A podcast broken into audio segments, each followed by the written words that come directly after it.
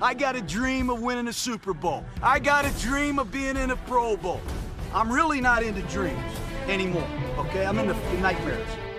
Raiders! Caught! Touchdown! Raiders! You're listening to the Autumn Windbags, an audio attack from the Silver and Black.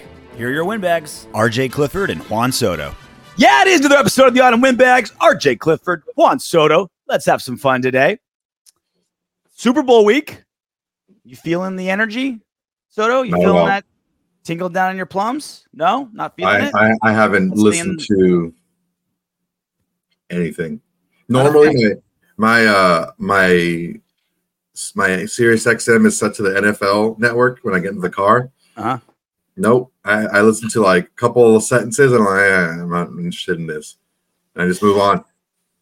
I should be insulted that uh, the guy you're talking to currently has a show on Sirius XM on another channel, and you're just like, yeah, no, it's not set on that one. I don't listen to that cornball. I talked to him enough. I, I got enough of you already. you sound like my wife. She doesn't listen to in like the 20 Why 20 would years, she? Well, in like like the 20 years I've worked in this industry, I don't think she's read one article, listened to one show, peeped one thing. She's like, I get enough of this asshole at home. You don't talk or write about The Bachelor, uh, about fine dining, about women's shoes. Like you talk about none of the stuff that really interests her. uh yeah and the other part is her husband's doing it which is the least thing she's she's interested in the least so she's like i'm staying why would i talk why would i listen to that why would i read anything involving that It's like that I, voice, uh, hearing that voice, like no, no. every year um i was i kind of asked myself was like like is the super bowl really that much better of any other game you watch? Right? Like okay it's the team that won the afc the team that won the nfc and you're you know the stakes are the highest they're going to be champions. I get it. Is it always the two best teams end up in the super bowl? Sometimes not all the time you know so you know maybe maybe not right um and so every year i'm like yeah super bowl's kind of overrated like of course i'm watching i watch you know every playoff game and blah blah blah i love football but it's always kind of overrated. And then every single year, the hype gets me. The hype gets me every year. The stupid, most bullshit storylines that just catch fire only because it's the Super Bowl. I'm all about every little bit of like clips that come out of Radio Row. I'm just like looking it up, just like all pumped on it. It gets me. The hype machine get you know how like you get on like Instagram, there's like influencers, and 99% of the time, like this is just bullshit, but every now and then they get you. That's me mm-hmm. every Super Bowl. I've been influenced by Super Bowl influencers. I regularly fall asleep during the Super Bowl. Like I, I, you know, because Well, like I remember I our don't know what childhood, like for a while, there were, remember there was like seven Super Bowls in a row that sucked. It was just blowout, blowout, blowout. When we were I'm like, talking about like I fell asleep in the Rams Titans. You know, that was a good Super Bowl. That was like the Yeah. last play of the game, right? And uh and it wasn't a kick. That that's normally not the case. Usually, if it's the last play of the game, it's usually a kick. This wasn't. It's a tackle on the one yard line. So um I fell asleep during that game. I, I regularly fall asleep during the Super Bowl. I'm hyped because I'm not traveling for this one. Like last year, I was in Australia for the Super Bowl. I was able to watch the first quarter at the airport in Sydney, and then that was it. Had to watch it when I got home. The uh, the Rams Pats. I was flying back from Brazil, and I it was actually kind of perfect because I remember how shitty that game was, and I got reception on the TV when we like were in like right spot of international waters, just like a bleep in like the black hole of leaving South America. And it was right when that that second to last drive by the Rams, where if they scored a touchdown, it's a three point game and it's a game, right? You're just like, oh, like they're driving, like it's a game now, and they don't, so the game's over. So I watched like the only five minutes that really mattered. So the fact that I'm at home, right? I'm I'll be I'll be in Vegas on Super Bowl Sunday, taking the 6 a.m. flight home. The one the one dude leaving Las Vegas on Super Bowl Sunday and having the party at the house, housewarming party, getting the grill out. Genuinely, genuinely pumped. Like I can't wait to like finish this show because it means I'm one hour closer to the Super Bowl. It got me again every year. I'm not. I'm not at all. Are you coming over for the Super Bowl party? Are you able to come over? on it. Should I like make a little like pull out a cot for you? Put out the fold fold I'm good on the couch, man. I, I can just on the couch. I don't even need that. I got a great I, set. fall, I fallen asleep at Best Buy, sitting on a on a. I swear to God. So I took my. I used to work at Best Buy when I was in college. So my godfather wanted to, get a new TV, and I'm like, all right, let's just, let's go get a TV. What, what kind of TV do you like? What are you looking for? Whatever. What's what space? And he's talking to the freaking uh uh the sales guy. And you know, I used to work there. These guys don't they, they don't train them. You, you don't get trained at, at Best Buy. You just you just really? you They don't, don't hire electrical engineers from MIT to like no, to sell they, they, they hire guys that can bullshit and that can read a freaking display card. That's who they hire. And uh, so this, my, my my godfather talking to this guy. And he's just like, and he's just like wearing him down with all these questions. And I sat down on, on a on a on a, a TV box that was boxed. It was back back when they had the big TVs. I'm sitting on the TV and I lean against the wall. And I'm just like, and I literally fall asleep as he's talking you to this guy. I think uh, that's more narcolepsy than just No, I didn't. I, I planned on falling. It wasn't like I like I was standing up and I fell over. No, I was like, I'm gonna sit down right here. Good. Well, you're not falling asleep at this Super Bowl party. We got uh we have like different rooms and like different themes. Oh like, you shit! know, It's like, like, a swinger party. or like, something? like like the big clubs, they'll be like, oh, here's like 80s, room. 80s hip hop. Here's like top 40, right? So it's it's a housewarming slash Super Bowl party. So it's a lot of like Vicky's work friends, a lot of my extended family. So it's like we've had some rager parties that you've been to over the years. It's a little bit yeah, more- yeah, more- you know, I'm 40 now, a little more family friendly, housewarming. Like it'll still be fun. So in the back room, there's a lot of like two year olds and under. So this might be a place you want to hang out. So it'll be a lot of like moms. And we're doing projector screen in the back room with like low volume. Mm-hmm. In the front room is the 70 inch with high volume, good seating. Like it's like the intense, like these are the people that are watching football for football. Like there's, I got a, a good group of friends that are big Niner fans. So they're going to be in there just like dead set, right? And then I got a new TV mounted on wheels that I'm going to move to the front yard where like it's kind of like the older, I'm going to have a bounce house.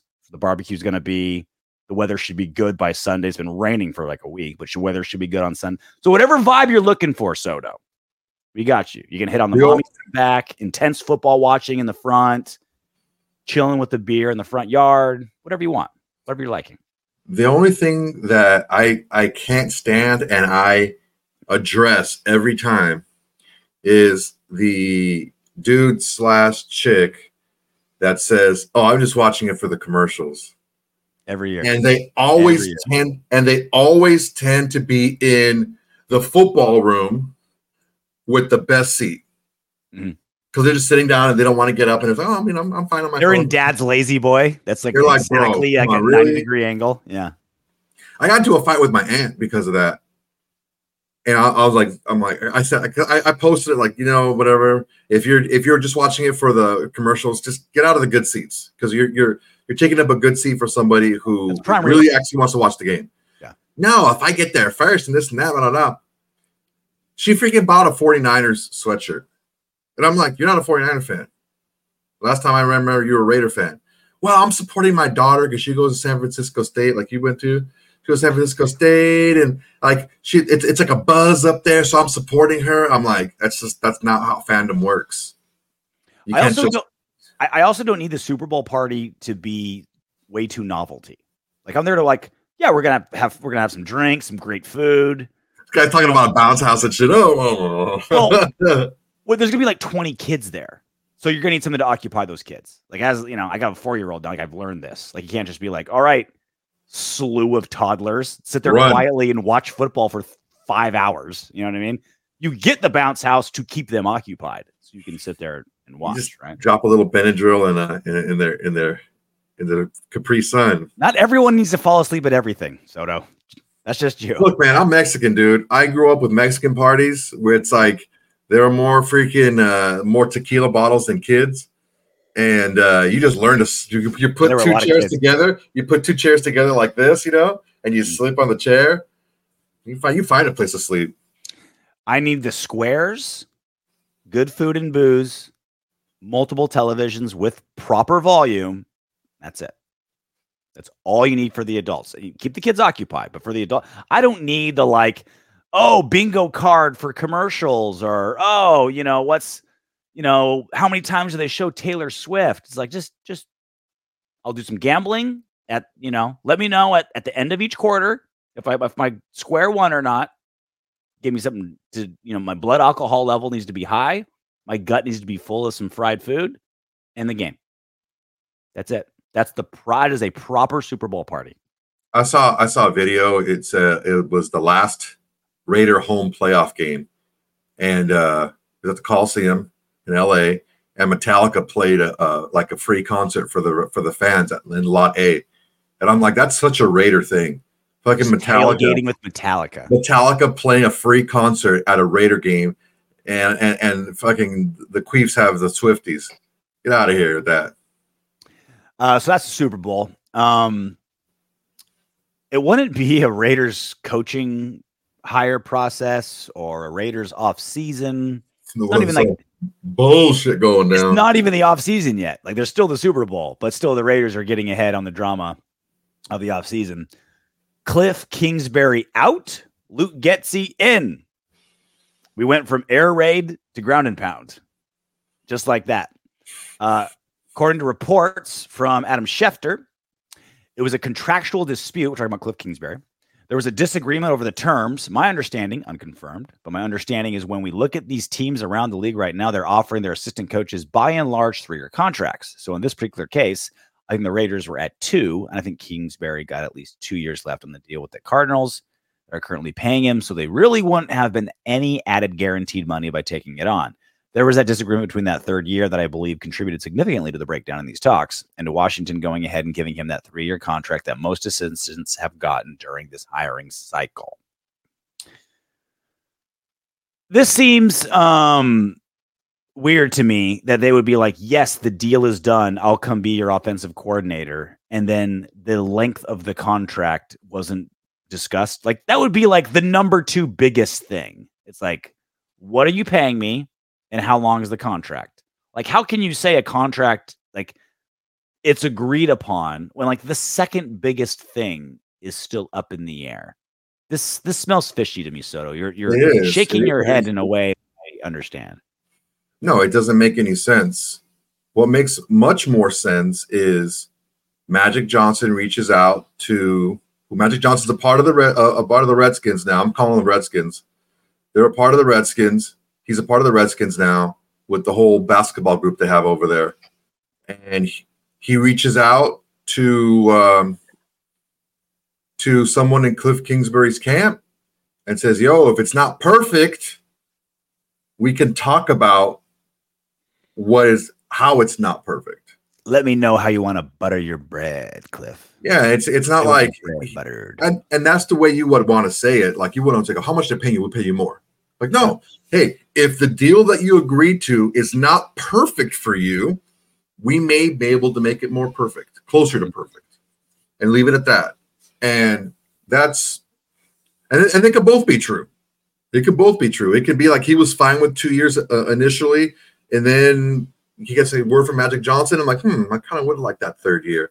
Yeah. it, it could both be true, but more more likely is that uh, there was. Uh, and again, he didn't sign. He's fair game, so it's not like it's anything underhanded here. It's a little, it's a little, little shit dickish, but um, Not illegal, but frowned upon. I wouldn't even say it's frowned upon. It's just kind of like, okay, really, bro, like like that. All right, whatever. If anything, it's more the media jumped the gun, right? It's more like because there's no, you know, there was no announcement from the Raiders or Kingsbury or anybody that. That's like, this that's what we didn't do a the Getsy one because we already got our freaking butthole poker burned. Like, you know, we got a, a, a fireplace poker up our ass. So got burned so bad on the first one. We had a whole ass hour long video on Cliff Kingsbury, and he ends up not being the OC. Um, that- I feel like uh, it's not a good reason, but I feel like that's why we didn't do an immediate live on Luke Getsy. We're just like, we just did. That's what I just said. Just, for me, that was a fact. Right? I'm just like, I uh, didn't see a picture of that contract. I didn't get notarized that it's actually Luke Getsy's freaking signature on that thing. I need Mrs. Getsy there to confirm that this is actually her husband, Luke Getsy. I need, uh, Listen, I need Mark the girl who's getting peed on showing two forms of ID, and I need it to be uh, R. Kelly's grandma to confirm that it's R. Kelly peeing on that girl. That's what I need. Normally I say, what movie's that from? But it's not a movie. What show is that from? What show is that from? Let us know in the comment section. Greatest show ever. God damn. So I heard, and I've been debating whether I bring it up on this show or not, but I will with the stipulation that this is I this is secondhand information. And I heard it from a very, very well respected journalist, but he made it explicitly clear that this is, hey, I just kind of heard it as a rumor. I'm not, he hasn't reported it. He probably won't report it. He's Probably like, I'm won't. to get, It's, too far along. I'm, I'm waiting for, you know, um, confirmation, another source before I actually report it. But I'll, I, we are much more capable of flagrantly and irresponsibly spreading rumor and hearsay. Can we talk about that for a second before we move on? Sure. We get so much information that we can just throw about out a bunch of just verbal diarrhea and maybe hedge hedge the bet at the very end of the video just to kind of make it like oh well i said at the very end i did say that it, you know xyz to make it but during the whole video it's like it's fact. Like we could totally do that because we have contacts that's gonna that, that can give us that kind of information. We Yeah. just don't do it until it's it's reported you know Well, we're we're in here. We're in this for the long haul, right? So if we were just like a Twitter account that was monetized, I would be like headline, and we would just roll with it, right? Like if we were an Instagram account that was monetized, right? I guess we're kind of in that same realm as uh, as YouTube creators, but that's just not kind of how we're in it more for the long haul, and you know we're not going to trade. We attach our names to this, right? We're not an anonymous like NFL slash rumors, NFL underscore rumors. it's not a faceless Yeah. page you know Yeah, like we want we you know our word means something, right? And so that's why like I'll say like I'll I will share what I have heard, but I will let you know like hey, this was I, I heard it from a very very reliable source, but he heard it from a very secondary source. He's not even going to report it. He's probably not even he's not going to tweet it. He's not going to mention it most likely unless confirmation comes, in which case we'll talk we'll re we'll readdress this. Um, but I will I'll say like look, this is what I've heard. This is what I've heard. Like and this is how I've heard it and this is the process of which I heard it. And then you can take that information how you like. This could also just be one of multiple reasons why this didn't happen, right? It could easily be like, hey, that two to three year deal could have been the reason, right? all three of the things that we mentioned could be right all the things that now the two versus three that's leaked for a reason right? So things that get reported people put their names on it because they're leaked for a reason. This is one of those good it doesn't benefit or hurt anyone if this information comes out which is why it wasn't leaked on purpose. And that's something that i think i recommend all you guys keep an eye on not just in raiders media but just kind of in politics and business and breaking news whatever right? I think who benefits and who hurts from this information coming out because that's why it was leaked out like most news is leaked for a reason someone has an agenda they want the world to know this and that's why it's out there this isn't one of those things because no one really benefits so i heard that either the or a major sticking point was that Cliff Kingsbury was told that Hue Jackson had to be a part of his offensive staff. Exactly what? I don't know.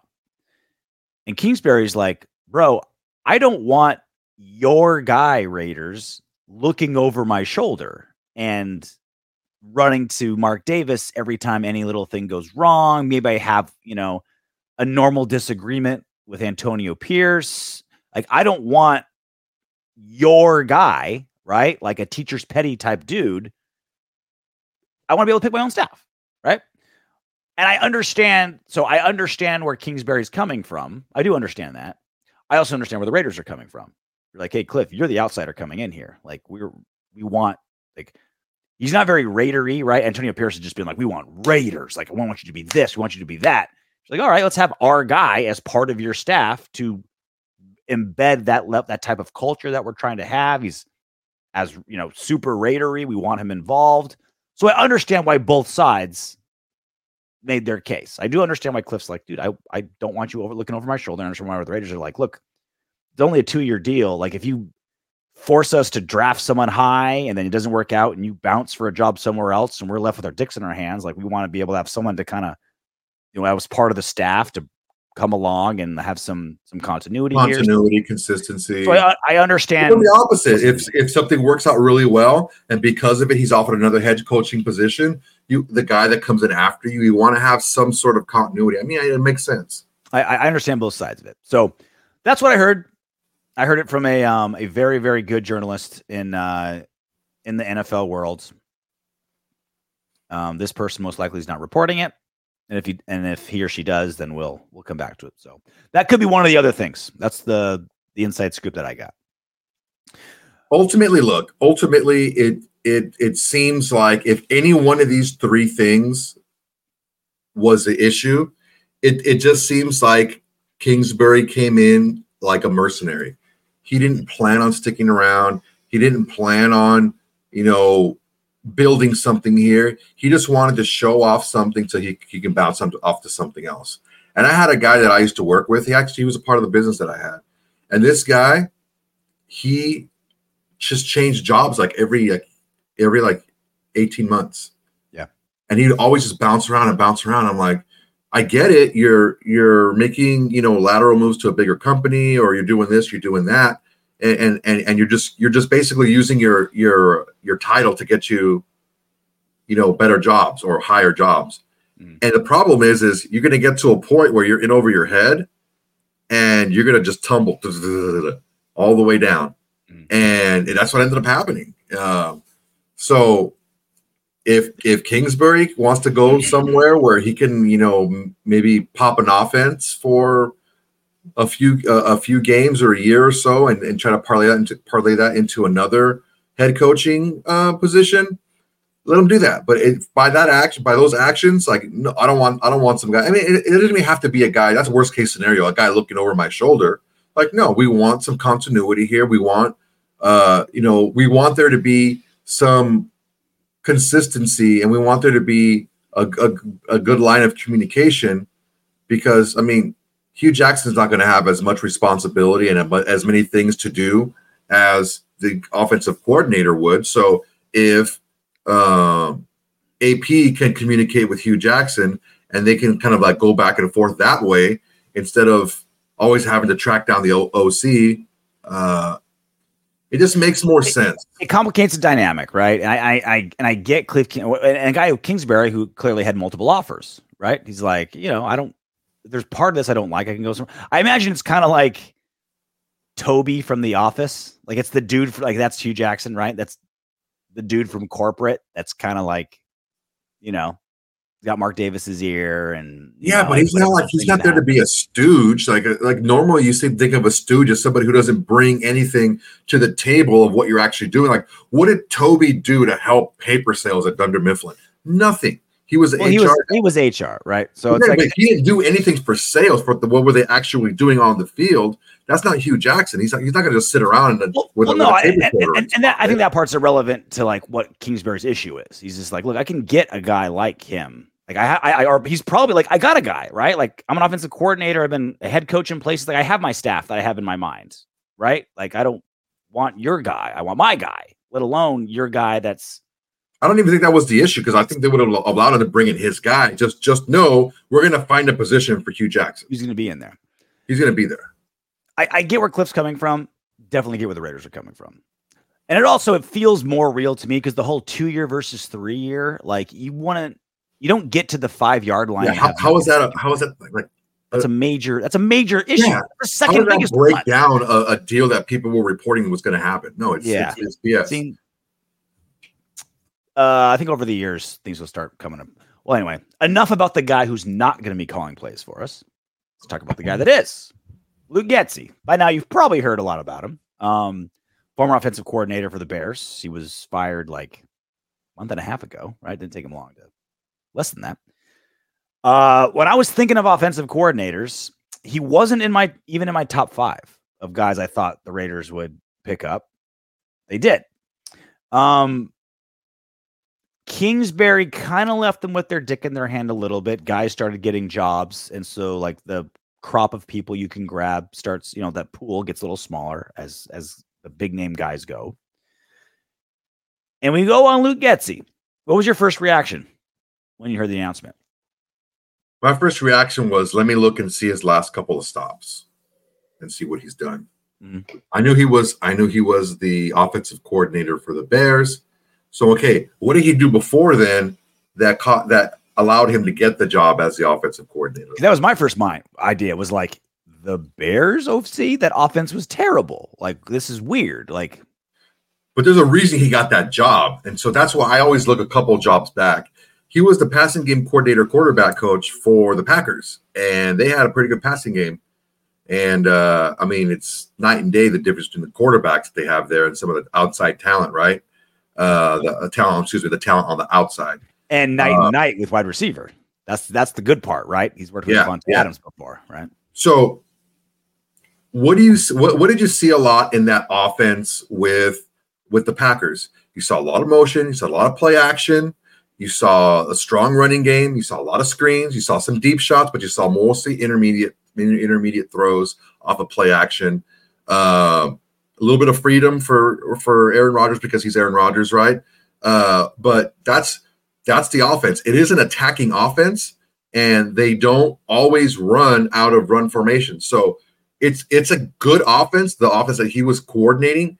Um, and it wasn't a um, what am I trying to say? Like a, a McDaniel's very predictable offense. Mhm. They did multiple things out of the same formations, out of the same packages, out of the same motion. So um, it's the reason he got the Bears job. He did a good job where he was before. Yeah. And the question is, and so in terms of the question of like how much, how responsible was he for that good Packers offense, right? Like he he wasn't even OC passing game, and you had Aaron Rodgers thrown to Davante Adams, right? So it's like, you know, that's a top ten offense if I'm the offensive coordinator or a passing passing game coordinator, right? So you're asking yourself, okay, how much did he contribute to that that offense? And you look at like, all right, when he was offensive coordinator, what was it like? Now, Justin Fields and Aaron Rodgers, obviously two completely different quarterbacks, and it was very different. It was one. It was the second most run heavy offense in football, um, behind the Ravens. Although, because he came from passing, you know, uh, the passing coordinator, switching to run game, it shows a weird like he had a flexibility in his offense, which is a which is big because we've been going from guys that that don't right. Josh McDaniels is this is what I do. Jon Gruden, this is what I do. Just like we're like we're ready for an offensive guy who's like, hey, here's a novel idea. Let's play to our strengths. Like, oh, let's change what we do for what the personnel that we have. And it's not like our personnel shit. Like we've got really good personnel. They can be unique at times, right, with what they can do. But you know, let's how about we let's be gymnasts. Let's bend a little bit, right? Let's do something different.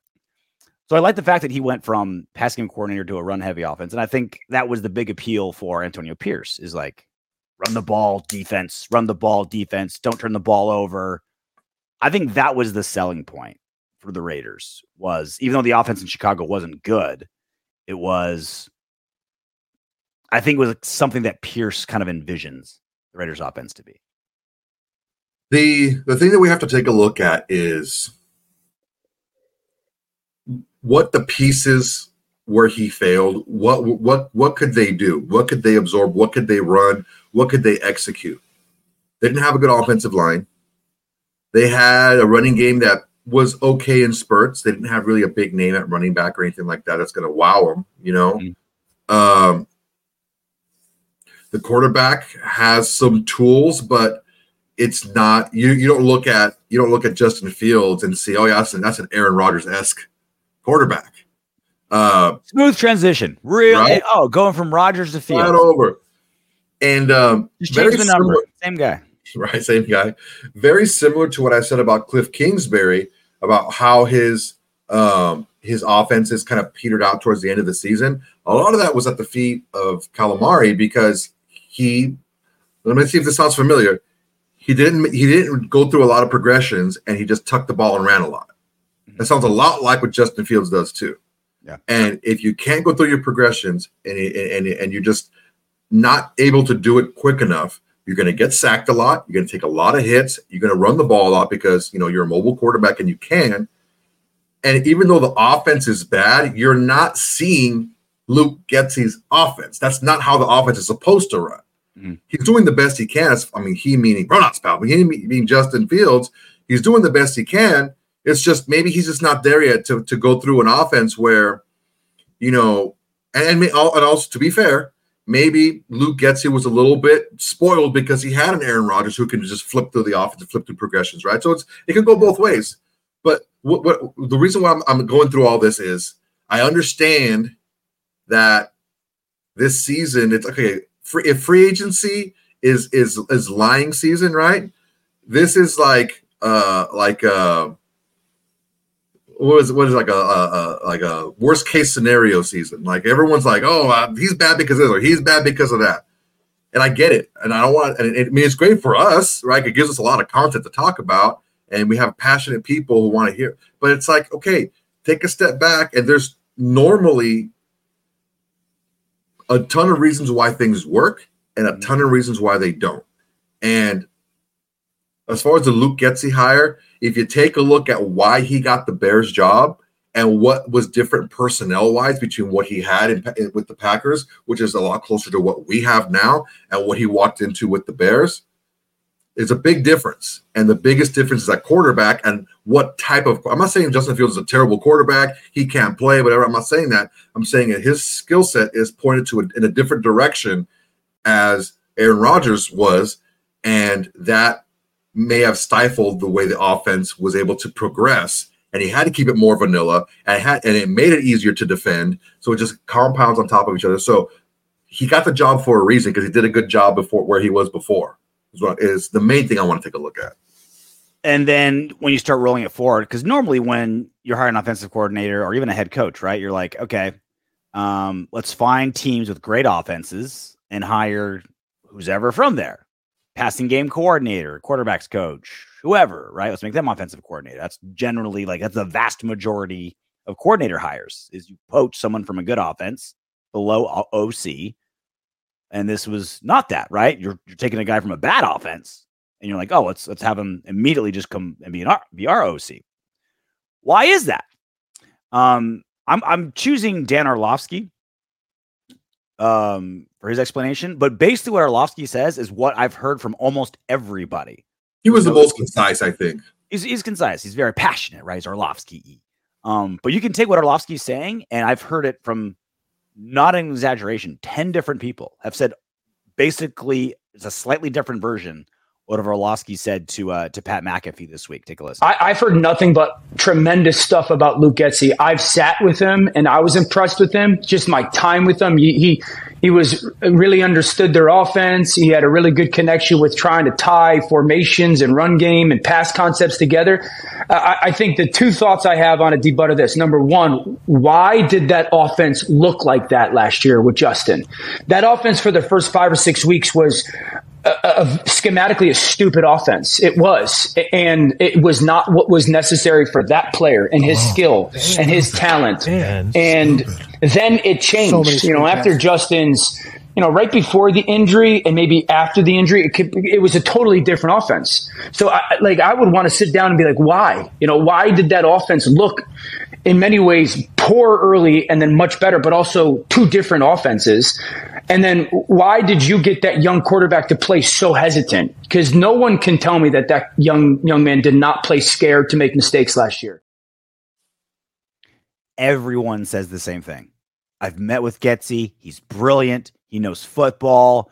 He's a rising star. He's younger than both of us, right? He's on the good side of 40. Like he's a ne- the next big thing in football. And I have no idea where the Bears offense sucked. it's like everyone says the exact same thing. Like you meet the guy, you hear him, you peek into it, you crack open his skull and look into his brain, and you're like, wow, it's glowing, right? Whoa. And then on the field, you're like, oh, that was awful. Look, so man, the hope is that the Bears were such a cesspool that that's why even he couldn't get things going, right? Because the when he finally had the reins as an offensive coordinator, he, he failed, right? He failed in Chicago. Did he fail or did the team fail him? We're obviously hoping it's hoping it's the latter at this point. I like to look. I, I like to think of it from this perspective. Did Luke Getsy fail, or did the offense fail? or it could be both. Um, you and I could go and jump on a on an NFL team, and we're not going to be a part of a very good side of the ball. Whatever side of the ball we go, because we're going to be the weakest link on any side of the ball we go to. Okay.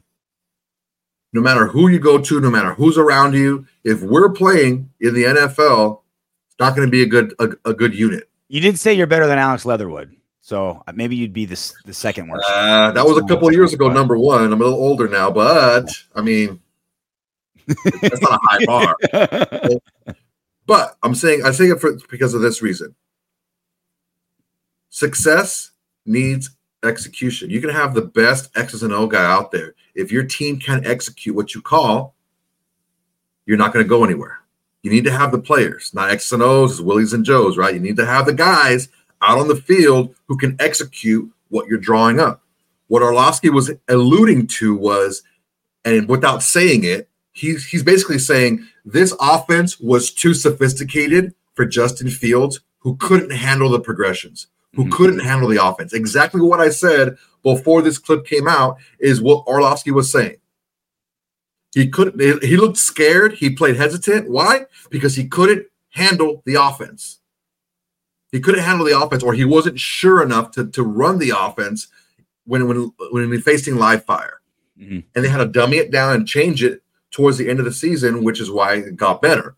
But you have to take a look at okay, well, if he's bringing the same concepts and a lot of the same things over from what worked for him in the past, what's the difference? It's the person who's running the offense. And um, I don't, I think as far as not physical tools, but the ability to process and the ability to find the right read and know where you're supposed to go. And I'm not saying Justin Fields is dumb by any means. I'm not saying that. But he showed that he couldn't run the offense that, I mean, and I'm assuming it's a more vanilla, watered down version of what Aaron Rodgers ran. He, he can't run that type of offense. He has to have a different type of offense for it to be more suited to his skill set. And I mean, Aidan O'Connell's a little bit more cerebral quarterback. A couple of these guys that we might get a little bit later in the draft could be a little bit more cerebral quarterbacks. A couple of the guys up top went through a lot of, you know, a lot of these guys, a lot of these guys in college, man. You're you're you're able you're able to see what they can pick up quickly because with the transfer portal and all the, the, the movement in college football coaching, they're getting a lot of different systems thrown at them. I mean, every single year it's something different. So It's yeah, it's I, weird. I it's it's he was saying what I said, but just being a lot more diplomatic about it. it's weird. It's all it's it's we're not anywhere near as far along as Bill Belichick, but it's almost like Aaron Rodgers is kind of becoming like the coaching tree equivalent to Bill Belichick, where everyone like poaches Belichick's system, like poaches his guys because they won all the time and no one does shit. It's like Nathaniel Hackett, terrible without Rodgers. Luke Getsy, he had Rodgers awesome, terrible in Chicago. It's like maybe Aaron Rodgers, like all these guys are taking credit off for Aaron Rodgers. Maybe that's maybe that's not the case, right? Maybe it's not these guys helping Aaron. It's just you know Aaron Rodgers is just that good of a quarterback, right? Um, we'll find out, right, as the seasons move along. What Getsy what Getsy's going to give us. Uh, and speaking of quarterback, so coming into the offseason, move on, sorry about that, but I think it's a little bit different because you Nathaniel Hackett went from OC to a head coach, Mhm. whereas Luke Getsy went from passing game coordinator to OC, which is not as big of a jump because you're really focus, still focusing on one side of the ball. Uh, varying degrees, varying degrees. I'm just saying, a little different. I'm trying to be look. I gave and I preached to give a benefit of the doubt before you start coming down on a coach that we had before. I'm doing the same thing with Getsy. I'm trying to be We're- consistent. we are hoping for the best with Getsy. I just like to look at all angles. I just like to think to myself, this is something I'm going to keep an eye on with everything, right? It's like I'm not saying Aaron Rodgers is Bill Belichick, where everyone who touched him is going to fail elsewhere. It's just like, okay, I'm going to keep an eye on this moving forward. Uh, how the how you know the the fact that the Bears ran the ball so much doesn't mean we're going to do that, but I'm going to keep an eye on this moving forward. It's one of those things. One of the things it's like, okay, I want to I want to start forming my evaluation of Getsy with what he's done in the what, what do I always say? What do I always say? It's not where you are, it's the trending of direction that you're going, right? Where did you start? Where are you now? That's most important to me. Like, are you going like this? Or are you going like that? Right? Where's get where was Getsy? and where is he now? So which direction are we going in? Because that's all I care about is the future of the But Raiders. that one dude, that weird, like annoying guy with the like stupid facial hair, he's like claiming that he's all rich. Where am I and where are you? You ever seen that guy? no, I'll see if I you just described like all of Instagram. the guy was he's like Armenian or Mexican or something like that. And he's like he wears clothes that are way too tight for him. And he's always got all these like designer, like exclusive drop clothes. And that's he's all- every I'm- dude on Instagram. Uh, no, no, no. But this guy's a little bit older and he has like painted on, like he has a beard that's like painted on, but it's got it's like, like got stripes in it. It's terrible. But his thing is for all you haters out there, where am I and where are you? you. Yeah. Uh, I don't know. I don't know where you are. Uh, but coming into this offseason, right, there were three giant questions. Who's going to be our head coach? Who's going to be our OC? Who's going to be our quarterback?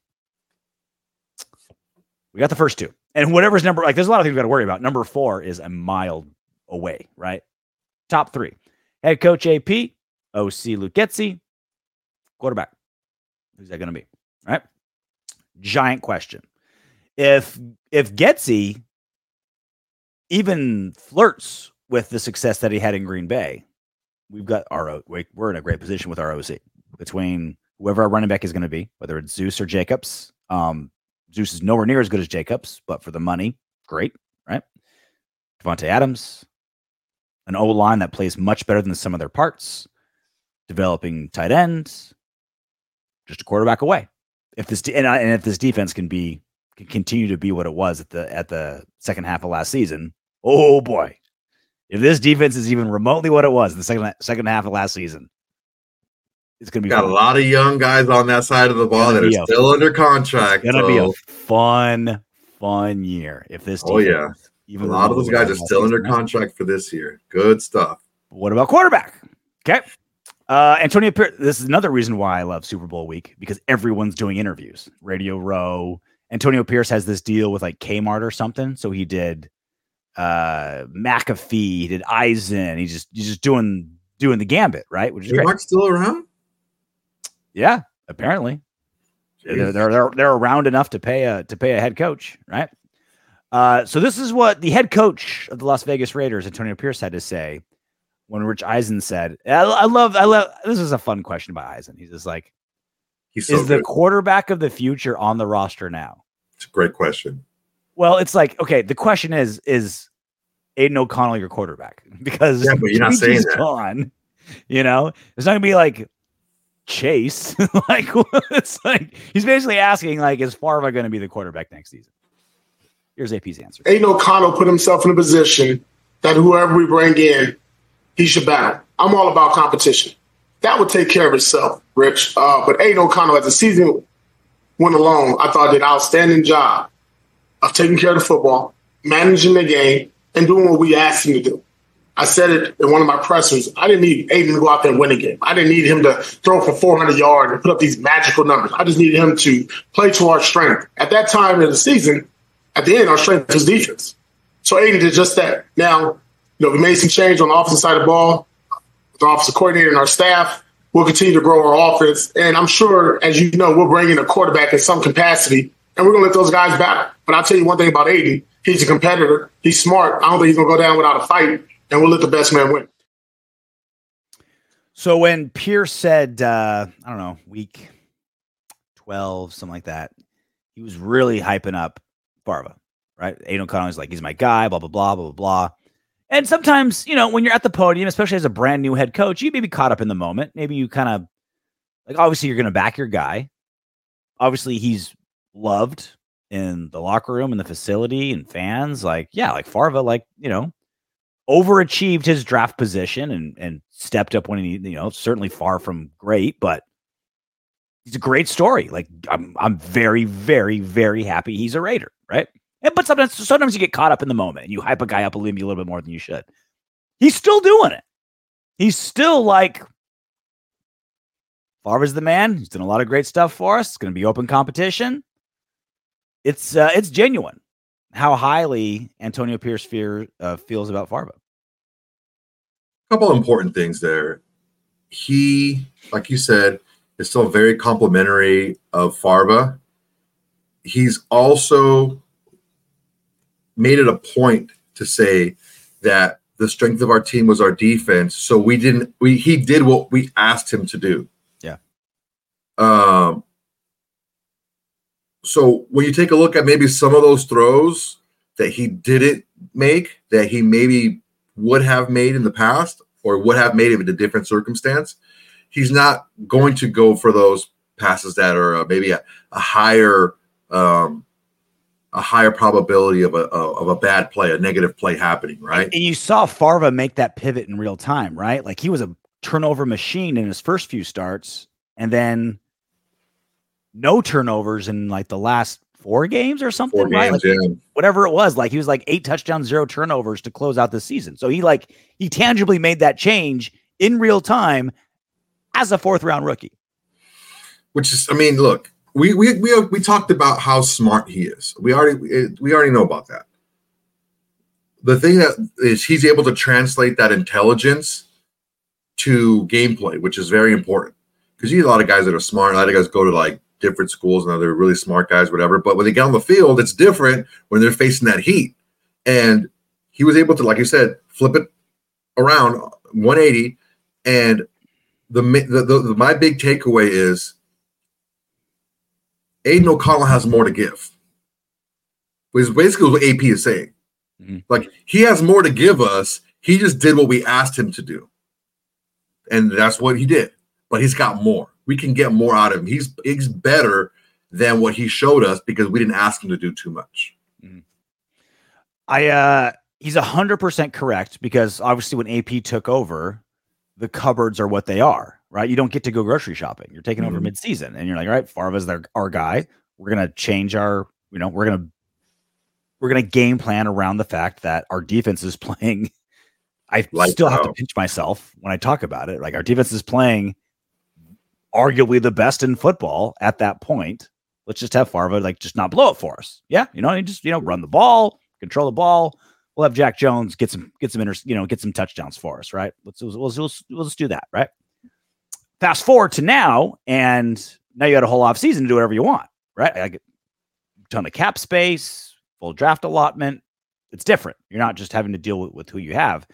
And he mentioned that, right? Saying, look, we're gonna we're definitely gonna get some. I mean, we're the Raiders are probably only gonna have Farva on the roster next season of all the quarterbacks that are there now. Jimmy G's gone. Practice squad guys probably gone. It's probably only to be Farva. It's to be some a veteran, uh, you know, some like whoever's are going to be practice squad dudes that are going to be brought in, some veterans for whatever. Hopefully, another like actual veteran will be brought in because it's going to be a lot of young guys, right? Again, we're we're hoping it's a rookie, whether it's we're trading the world for Caleb or finding value in round two or or whatever. We're going to need a veteran, right, in that room. It's only going to be Farva that's going to have any tenure with the Raiders.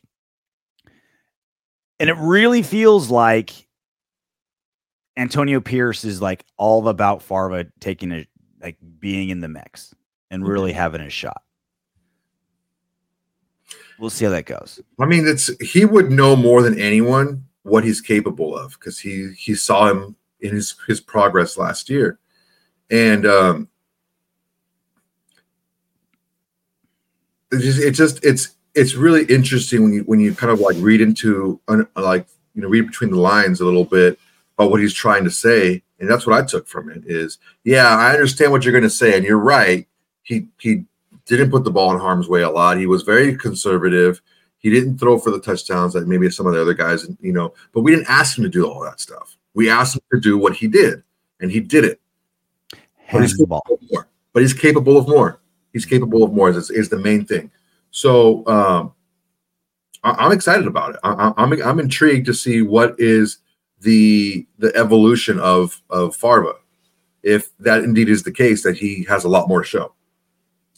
So you take what Antonio Pierce said about the quarterback situation of the Raiders, and then you take Dan Orlovsky's take on what he makes of the quarterback situation of the Raiders. So this is the second half of the conversation that he had with, about Luke Getsy. And then this is kind of like the back end of it, talking about a quarterback from uh, the Pat McAfee show. You got to go jump if you're Las Vegas. Like you got a good, talented defense. Um, I, I think that you know Antonio Pierce is going to have that group playing incredibly tough. Yep. You got to go get a quarterback. You have no shot in that division. You have no shot if you don't get a guy. I- I'm talking about a freakazoid because Justin's going to play awesome. We know they have Patrick, so um, they would be the one team that I was. I would sit here. It's February 5th. You have to go up in the draft and go get a guy. Kirk Cousins still going to be available. You never know who would do what. And uh, Not enough. Russ, okay, Freakazoid Soto to even have a shot in the AFC West. Not even good. Freakazoid. So After AP just said, like. Farva's going to fight for the position. like, talk about night and day.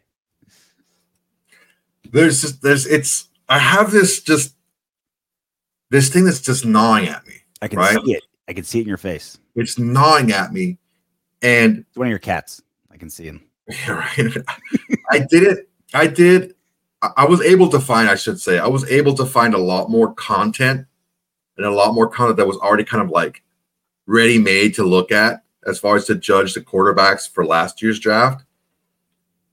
And Aidan O'Connell played like a first, early second round pick his junior year in college. Mhm. That's how he played. Did his skill set match that?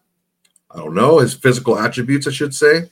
His skill set's really good, but his physical attributes did it match that And, an, at the NFL level? That's yet to be seen. But he looked the the part his junior season. He looked like that guy that can be that guy. Mustache was starting to come in. Yeah. Yeah, it was a little faint on the. He's a little little thing on the sides, and it was kind of filling in the Yeah, middle. kinda in the middle a little bit. Yeah. I'm telling you, go look and see what he did to that Tennessee defense at the Motor City Bowl his junior year. It was like 500 some yards and like six, seven touchdowns. Like he won that game for them. And when you take a look at a player who went from that to the really conservative offense that he he played the last handful of games last year, Mhm. and then you hear what Antonio Pierce has to say about, hey, you know, he did what we asked him to do. I understand what you guys think about Aidan O'Connell, but we think differently because we know something that you guys don't know. I don't know. It, it's a lot going on right now, but that thing that's gnawing at me is I've seen this kid play as good as some of these other guys that are going in the first day. Hmm. And what's stopping him from transitioning over is is it having that off season to kind of learn the whole thing over again and, and be comfortable in a system and you know actually be taught something and not just kind of like pushed to the side like he was with Josh McDaniels? Yeah. Maybe. Maybe that's it. Maybe that's why he wants him to be a little more comfortable. Maybe he's not used to his, you know, hot reads and his his his his his uh his danger throws and all this stuff. And like who knows? There's a lot to go a lot that goes into it. But that's the thing that's gnawing at me is when I looked at his tape his junior season, and I, I said it a couple times already, if he would have come out his junior season, he would have been drafted a lot higher, I think. Yeah. Uh, than he was when he came out after his senior year. And I don't know, man. He didn't seem like a guy that's easily like he's not flappable, you know. Like he's not easily rattled. He doesn't seem like that, he's that guy, right? And um, He has no highs and no lows. He's no, I, he's- this is me though. Like this is, and that's kind of what you want in your quarterback. Is okay, yeah, all right. I threw an interception. All right, well, I gotta make, see what I did wrong. Okay, I, I see that. You know, in the tablet, I see what I did wrong. All right, I'll fix that. Let's fix that. Yeah. I scored a touchdown. Let's let's go get another one. Cool. All right, yeah. I'll celebrate with my boys, but then I'm, I'm back in. Okay, what did we see? You know, what can we what can we build on for the future in, in this game? And look, there's two ways to look at Orlovsky's comment. You need a guy, right? Maybe Orlovsky can turn, or not, excuse me, maybe Aidan O'Connell can be that guy. Maybe that that's who uh, the coaching staff thinks Aidan O'Connell can be. Okay. But it's not just, you don't just play your division, right? Mhm. when he says you got to get a freakazoid, it's not just to beat the guys in your decision in your division. You got to win 13 games to win that division because mm-hmm. Kansas City is going to win 12. So you got to you got to you got you know you got to win 13 games. So you got to have a guy good enough to win 13 games. That's what I think more so than beating being better than the teams in your division. It's you got to get a guy that can win 12, 13 games a year. Well, two things. Um, to the division point with Orlovsky, he's like, you have to have a freakazoid to survive. It's like we went four and two with Josh McDaniels as coach half the season, Jimmy Garoppolo was quarterback half the season, and Farva thrown in there as a fourth round rookie for half the season. Went four and two in the division. So this whole idea, like you have to have the next, you know, the second coming of Patrick Mahomes to survive. No, like obviously we're trying to find that guy. Obviously, we want a world class quarterback, and we should be doing everything possible to see, find that guy and make it work. And obviously, this whole idea that's like, oh, dude, like you need a sa- you need someone who can walk on water. You need a savior to survive the AFC West. It's like, yeah, we went four and two under like terrible circumstances, worse circumstances in the division, right? Russell Wilson, Justin Herbert, Patrick Mahomes. We went four and two against those three quarterbacks. Okay, so first off, no Orlovsky. Secondly, everything you mentioned about Farva, what he's capable of. He did he the, the 180 he did this season, I think, is too underrated. How he went eight touchdowns, zero interceptions to close out the season. Again, with the the quarterback poison that is Josh McDaniels, changing halfway through. He was basically ignored the first half of the season. It was all Jimmy G, thrown in there half the season as a fourth round rookie. As a rookie to begin, if you're Caleb Williams next season, being a rookie, there's going to be some growing pains. But you're gonna you're taking all the first team reps. Like everyone knows you're the starter. You're gonna get all the attention. Like everyone's gonna need everything they can do to keep you know to make you to make you something. Keyshawn Johnson has a good line. Keyshawn Johnson has a really good line about rookies. All the team wants to know is that can you make it to the facility? Like, do, can you get to the facility? Yeah. Can you get to practice? Can you get to the? Can you do you know how to get to where you need to get to? Yeah. Like your, your, your rehab, your meetings. Like, do you know where to go? That's all they care about rookies. And yet Farva was said, "Oh yeah, you're going to guide this franchise now." So those two things, I think, is where I think Orlovsky's kind of missing the ball a little bit. Uh, and kind of fun and depending on how fun random news. I thought it was hilarious. Chad Ochocinco, Chad Johnson, Ochocinco, whatever you want to call him.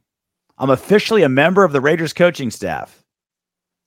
Picture with Antonio Pierce. And I was like, uh, okay. Coaching what? Like telling the players, like, here's where you send your check when you get a fine? He's a nutritionist. McDonald's every day.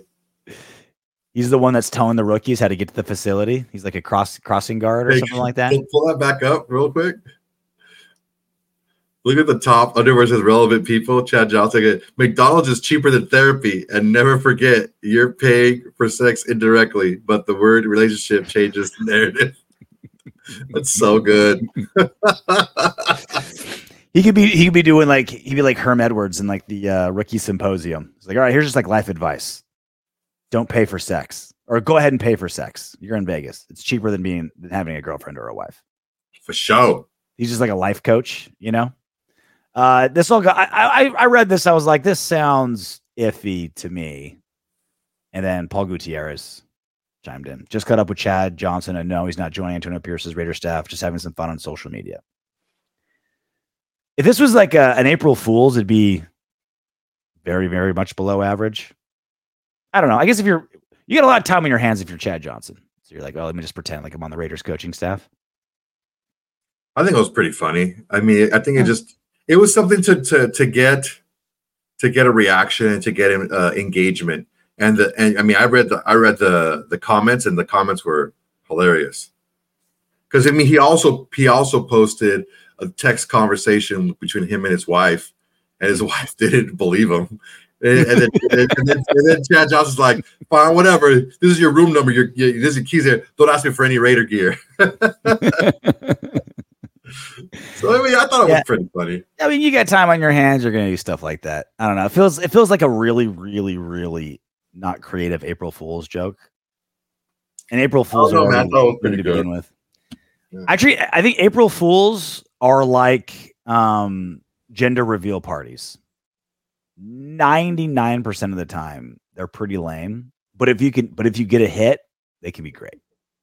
I saw this one gender reveal, and it was two guys that were uh they were like pro they're they're, they're just the dude like the the dad's like buddies and they were doing pro wrestling and one was wearing blue one was wearing pink and they had a ring set up and a who won? Yeah. and they did a whole back and forth and like whoever won it was I was like okay that's that's an awesome gender reveal whole orchestrated whole thing was a giant party in the backyard if you can do that like okay that's a winning gender reveal otherwise it's probably lame oh what color's the balloon oh we're shooting fireworks that don't work and we still can't tell who it is lame April Fool's jokes and gender reveals are only memorable when something goes horrifically wrong. like a whole forest gets burnt down God, that was terrible. reveal. That happened. That was freaking terrible. ready to do some what Windbags Sure, why not? Triguyart, Triguyart, Triguyart. This is either like a yogurt pun or How about how about fun. try guy art? yeah, I think it's a yogurt go. Try guy art. Triguyart. Uh, in quotes, if you have three quarterbacks, you have no quarterback. John Madden. So this was about uh, our uh, our last our last show last time. Um, this is this is the difference. If you're halfway through the season, if you're in week eight and you have three quarterbacks, you have no quarterbacks. If you're we're like it's technically not even the off season yet, right? It's the Super Bowl this week. It's still early. You want to have as many oars in the water as possible. Like, yeah, you want the highest draft pick you can get. Yeah, you want the best free agent out there. Yeah, you want to give Farva every benefit that every every possible tool to be as good as possible. The position is so important. If you only have so many chips to go all in one way, then so be it. Best case scenario, you have multiple guys trying to make this work, right? If you end up, if you end up in a position where we're not trading up and maybe we're reaching on a quarterback at 14, right? Are we 13 or 14? 13. 13. Maybe we're it's a little, you know, maybe we're going McCarthy or Nix or whatever, right? Like there's something that's, it feels a little kind of reachy. Maybe we go get Baker Mayfield to see if we can all pan out, right? Like that's what you need to do. The position is too important to just be like, yeah, let's run it back with Farva and see what happens. It's way too important to have like that kind of mentality of just like zero in a guy and let the chips fall where they may. For sure. We need to have like like AP said, have competition. And you want it to be a legitimate competition. There's a reason why like the like Shudo, like the pro wrestling didn't work out because it was like a staged like pro wrestling but an MMA fight. And you could tell when uh, you're trying to make it real and it's not, it doesn't look good. Mhm. And uh same thing with a quarterback competition. It's like what I mean this first practice you can tell who's going to be out there, you know, and Yeah. you got you want to you want to have a a, a a a strong, legitimate competition for this position. Daryl Jones, 7603. His size, arm strength, and age hard to pass up. Question mark, question mark, ques- question mark, and 10 exclamation points. Talk about Justin Fields. Um, to me, it's not even those three things. To me, it's more the price. A second rounder, and then he's still on a rookie contract. I feel like even if we go all in on Caleb Williams, I feel like I still feel like that's a good move. He's just so cheap. I don't know, man. So if you get a guy, rounder, right? A se- let's, say it's a second rounder, the going rate for Justin Fields. Let's say it's a second Um, rounder. I, I, I, I wouldn't do it, and here's why. You're giving up prime draft capital for a guy that his old team doesn't want. You're getting someone else's garbage, basically. Okay. And it's not like they haven't tried to do different things with him to ma- help him progress in his in his career. Um, on top of that, he is only a. I mean, because if you're trading a, a it's it, it if you don't like him, it's going to be a one year thing. I know he has two years left on his contract, but it's going to be a one year thing. Because if you don't like him, you're going to want to move on from him right away. All right, he, he didn't work out. We, we got to move on because you got to pay him now, and you don't get the the uh, benefit of having a young quarterback by having the time to develop him as much as what Justin Fields has showed he needs developing. You don't have that kind of time to, to get him to where you want to get him. It just you're you're asked you're you're you're you're you're rank you're you're giving up a prime your second round pick is still a really high pick, right? We, we, we talked about the first 10 draft picks are like the cream of the crop. From then to like number 50, it's pretty much another group of people. And then from there to like 100, 125 is like, what's your flavor, right? So it's still a prime pick, right? You still get guys in the second round that go, like maybe could have gone the first round depending on who's picking where, right? But so give up a pick like that for a young quarterback who hasn't shown progression, who hasn't, who didn't show his last team enough for them to want to keep him around. Plus, add on to the top, on top of that, you're going to have to pay him a lot sooner. You're better off just getting a young quarterback. And, it's two year, that time. It's basically a two-year, twenty-eight million dollar deal for him. But it's not a two-year because you're not going to keep him that second year. Yeah, you are. You have to decide, show you. You have to decide now. If you the fifth year option has to be decided now. You don't. But what I'm saying is, is so it's a two. It is a two-year deal. Yeah, but the thing is, is you're not going to want to keep him that second year. I mean, I guess you could trade him, right? You can. You can. That's what I'm saying. Is you're not going to want to keep him that second year if he didn't show you what you want to see that first year. My point being, the, there's a very real possibility that he's a good quarterback, and things were just so awful in Chicago that that's why he didn't succeed.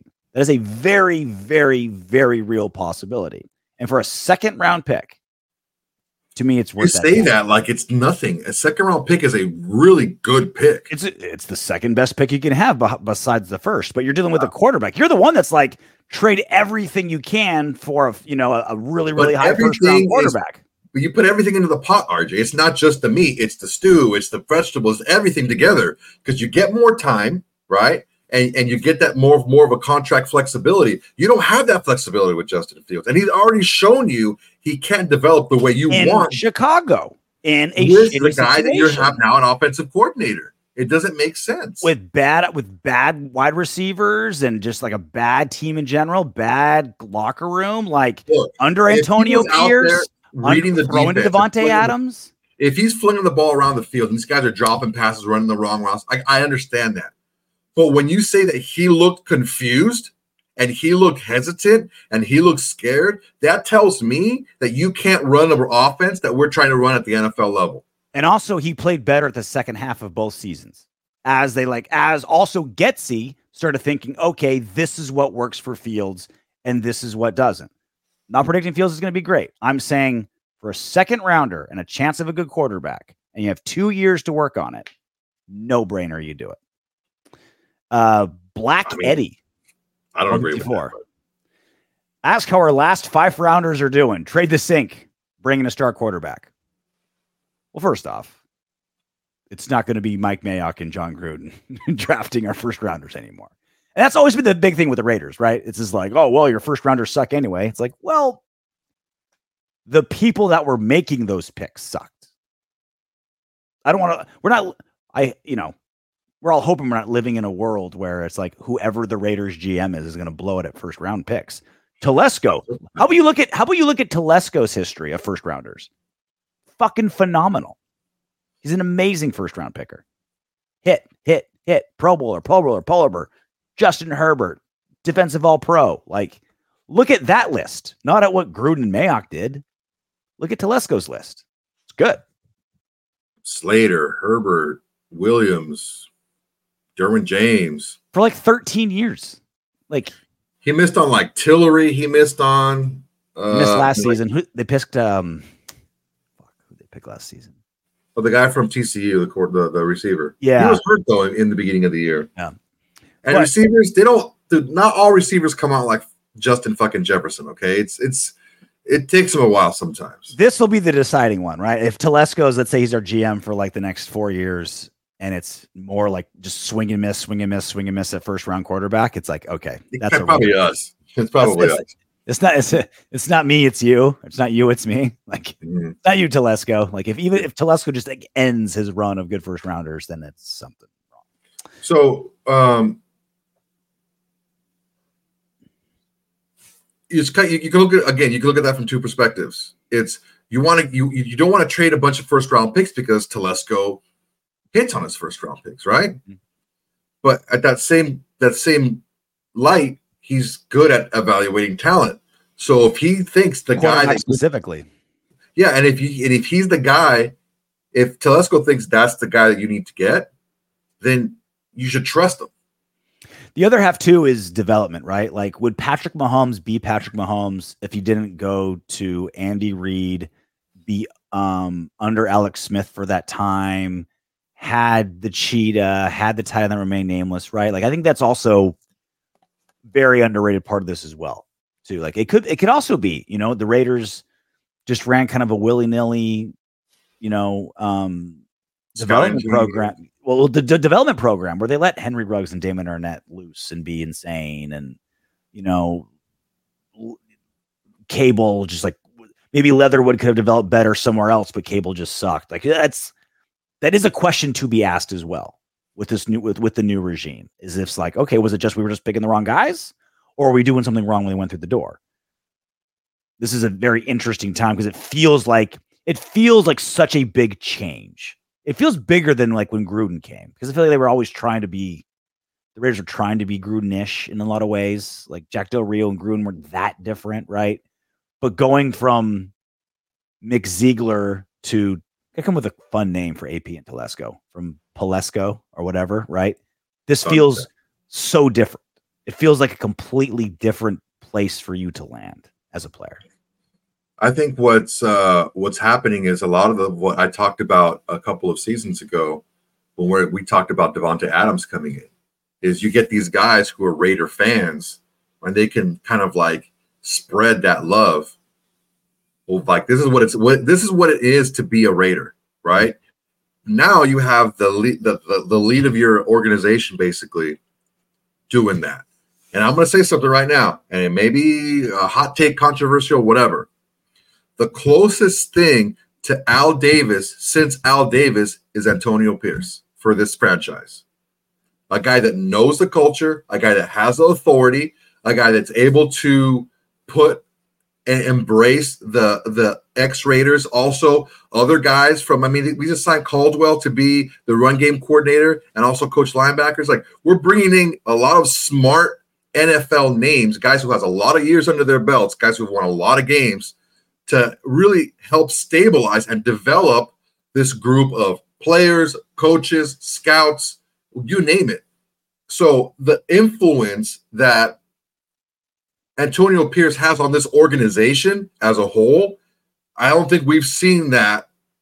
And I, even though Gruden was given a lot of power, that was more putting Gruden ahead of the Raiders.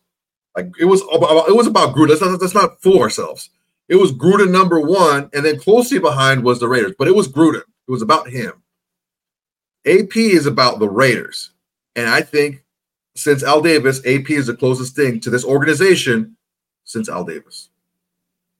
Well, he's also in a position where he doesn't have like the muscle to flex that Gruden did, right? Like even if he wanted to be, you know, the czar of what happens with the Raiders, he doesn't have that kind of cachet, right? So I think I think he's also in a position to He kinda, the juice. he didn't have the juice. I think he's he's also smart and knowing it's more apt to be like, let me be in the culture as opposed to the dictator of said culture. Uh, Super Bowl week, everybody. Enjoy the game. Have fun this Sunday.